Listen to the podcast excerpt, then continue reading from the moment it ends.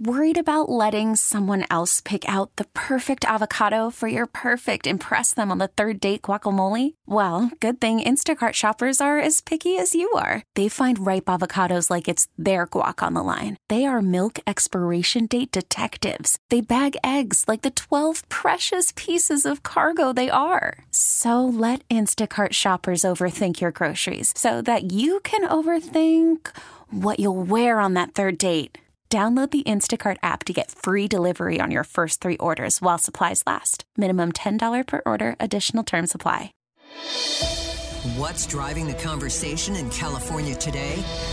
Every weekday at this time, we explore a topic that's making news in our state. This is the state of California. Good afternoon. I'm Doug Sovern, KCBS political reporter and host of The State of California, along with Patti Reising and Bret Burkhart.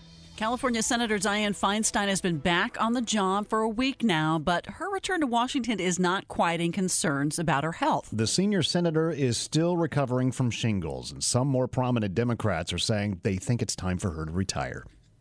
There was relief when the 89 year old Feinstein flew back to D.C. to reclaim her place in the Senate last week after a more than two month absence. But that has turned to dismay as people on the Hill see how frail she is, needing a wheelchair, surrounded by aides at all times. The sense that she is no longer up to representing 39 million Californians has not only not been dispelled, it's intensified.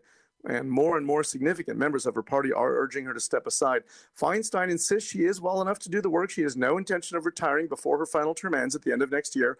I think it's a matter of honor and principle for her to stay until the end, even if she's physically weak and mentally fading. And there was another incident today, Bret and Patti, that reinforced that perception. Yeah, it was a short exchange, I believe, with the LA Times. And uh, I'm reading the transcript on this, Doug. Uh, she appeared to forget that she's been absent. Is there any context that we're missing here to her answers? Yeah, I think. I mean, it's a very brief interview. A reporter approached her. You know, she was getting in the elevator, leaving the after the floor after a vote, and asked how she was feeling. And Feinstein said, "Oh, aren't you the eager one?" Which sounds very much like Dianne Feinstein. And then asked about her, you know, how, how her re- reception has been, you know, people welcoming her back. And Feinstein seemed to be confused and said, you know, what, what, what do you mean? You know, what, what are you asking about? What, what have I heard about what? She said about coming back. And, and she said, I, I've been here. I'm here. I, I'm working. I've been here. You know, either you know or you don't know. And he said, well, but you mean you've been working from home? And she said, I'm here. I'm voting. I've been here. I'm work. I mean, eh, that was pretty much the end of it. But eh, the implication, what he took away from it was that she didn't seem to remember that she's only been back a week. She'd been in California for a couple of months and, and working from home. And she seemed to be implying, you know, what do you mean? I never went anywhere. Now, she didn't say that. She could have been referring to when she said, I'm here. I'm voting. I'm working. I've been here she's been back for a week. So for her, maybe she meant, what, what do you mean? I, have been back a week. Why are you asking me now how it is everybody welcoming me back? But people are taking it to mean that she didn't seem to know that she's been gone for a couple of months. I don't know if that's a fair assessment of it or not, but whether it is or not, it's going to fuel speculation that, you know, she really is just not up to the job anymore.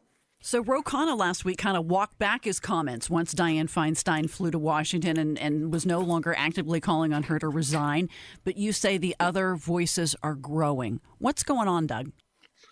Yeah, so Susie Buell Tompkins, uh, one of the founders of Esprit, who has long been, you know, a Democratic kingmaker in San Francisco, a huge fundraiser. I can recall covering, you know, events when she hosted for Bill and Hillary Clinton back in the 90s. So for like 30 years, she's been a major Democratic donor and, and influencer in San Francisco. And she is now calling for Feinstein to st- step aside and call it a career. And she's been a staunch Feinstein supporter for many, many decades. So when someone like that, a big money person, a fundraiser, an important uh, influence in the party, uh, joins the chorus as opposed to just the progressives like Ro Khanna, who had been saying it was time to go.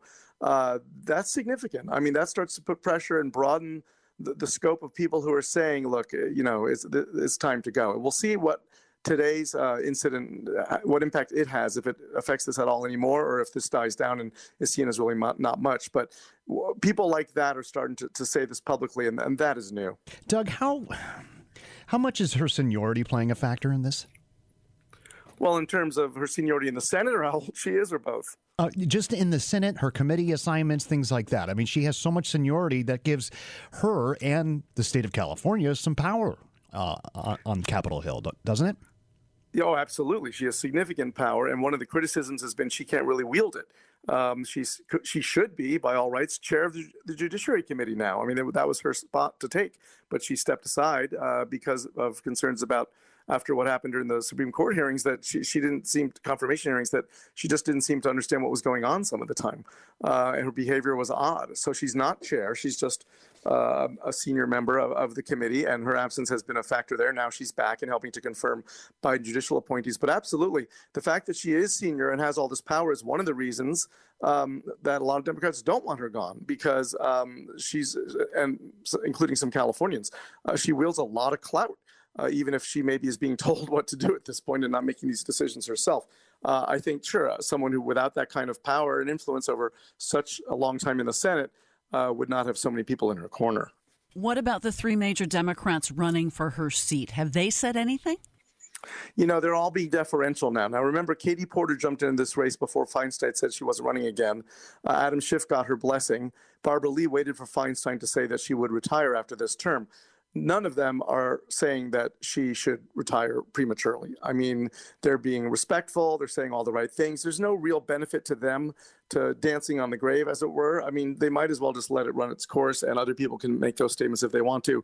They're running to succeed her. So whether she's still there or not, you know, it actually is in their interest if she fills out the term because otherwise someone else is going to get put in that seat, which could pose a bigger challenge to them. So they're all saying the right things, being respectful, being deferential, as is Chuck Schumer, as is Governor Newsom. A lot of people, you know, giving her the respect she's probably earned over 50 years in government. That's so true. Uh, this debate, it's not going to go away, or will it? Will it go away at any point? What What are your predictions? Are we going to be talking about this all the way through 2024? Well, I think if there's another incident, and as we saw, there was one today, not a huge one, but something to raise concerns. If there are more incidents, if there are moments in the spotlight where she clearly is just not all there, yes, this is going to take on even more fuel. Um, if if that doesn't happen, if she stays out of the spotlight, there's no horribly alarming moment, uh, over time, if she shows she can still do the job, you know, maybe not as well as she did, but uh, nobody gets too alarmed at what she's saying or doing. I think it will start to fade as we get into 2024 and we focus more on who's going to take her place. And then it'll be a matter of just, you know, counting down the months and weeks and well, she's almost out of office anyway. But if there's another, you know, moment where it's just glaringly obvious that she's not up to this this job anymore, yeah, I think this is this is going to still be something we'll be talking about quite a lot. Thank you, Doug. All right, we'll be back tomorrow to talk about something very different uh, the situation in the Tenderloin with fentanyl and crime. We'll talk about that tomorrow on the state of California, which you can hear every weekday at 3.30 p.m. It's also available on the Odyssey app and wherever you get your bod, uh, podcasts. You'll find me on Twitter at Sovern Nation. I'm Doug Sovern, KCBS. All star closer, Kenley Jansen, we have a question. What's the best podcast of all time? Baseball isn't boring, baby. I'm Rob Bradford, and every single day I'm sitting down with the biggest names to show you this great game is the greatest game. It's my podcast, it's my passion. It's a cause I started more than two years ago and is now the most prolific national daily baseball pod there is. Another fact, so jump aboard the BIB Express. Follow and listen to Baseball Isn't Boring, presented by Wasabi Hot Cloud Storage on the free Odyssey app or wherever you get your podcasts.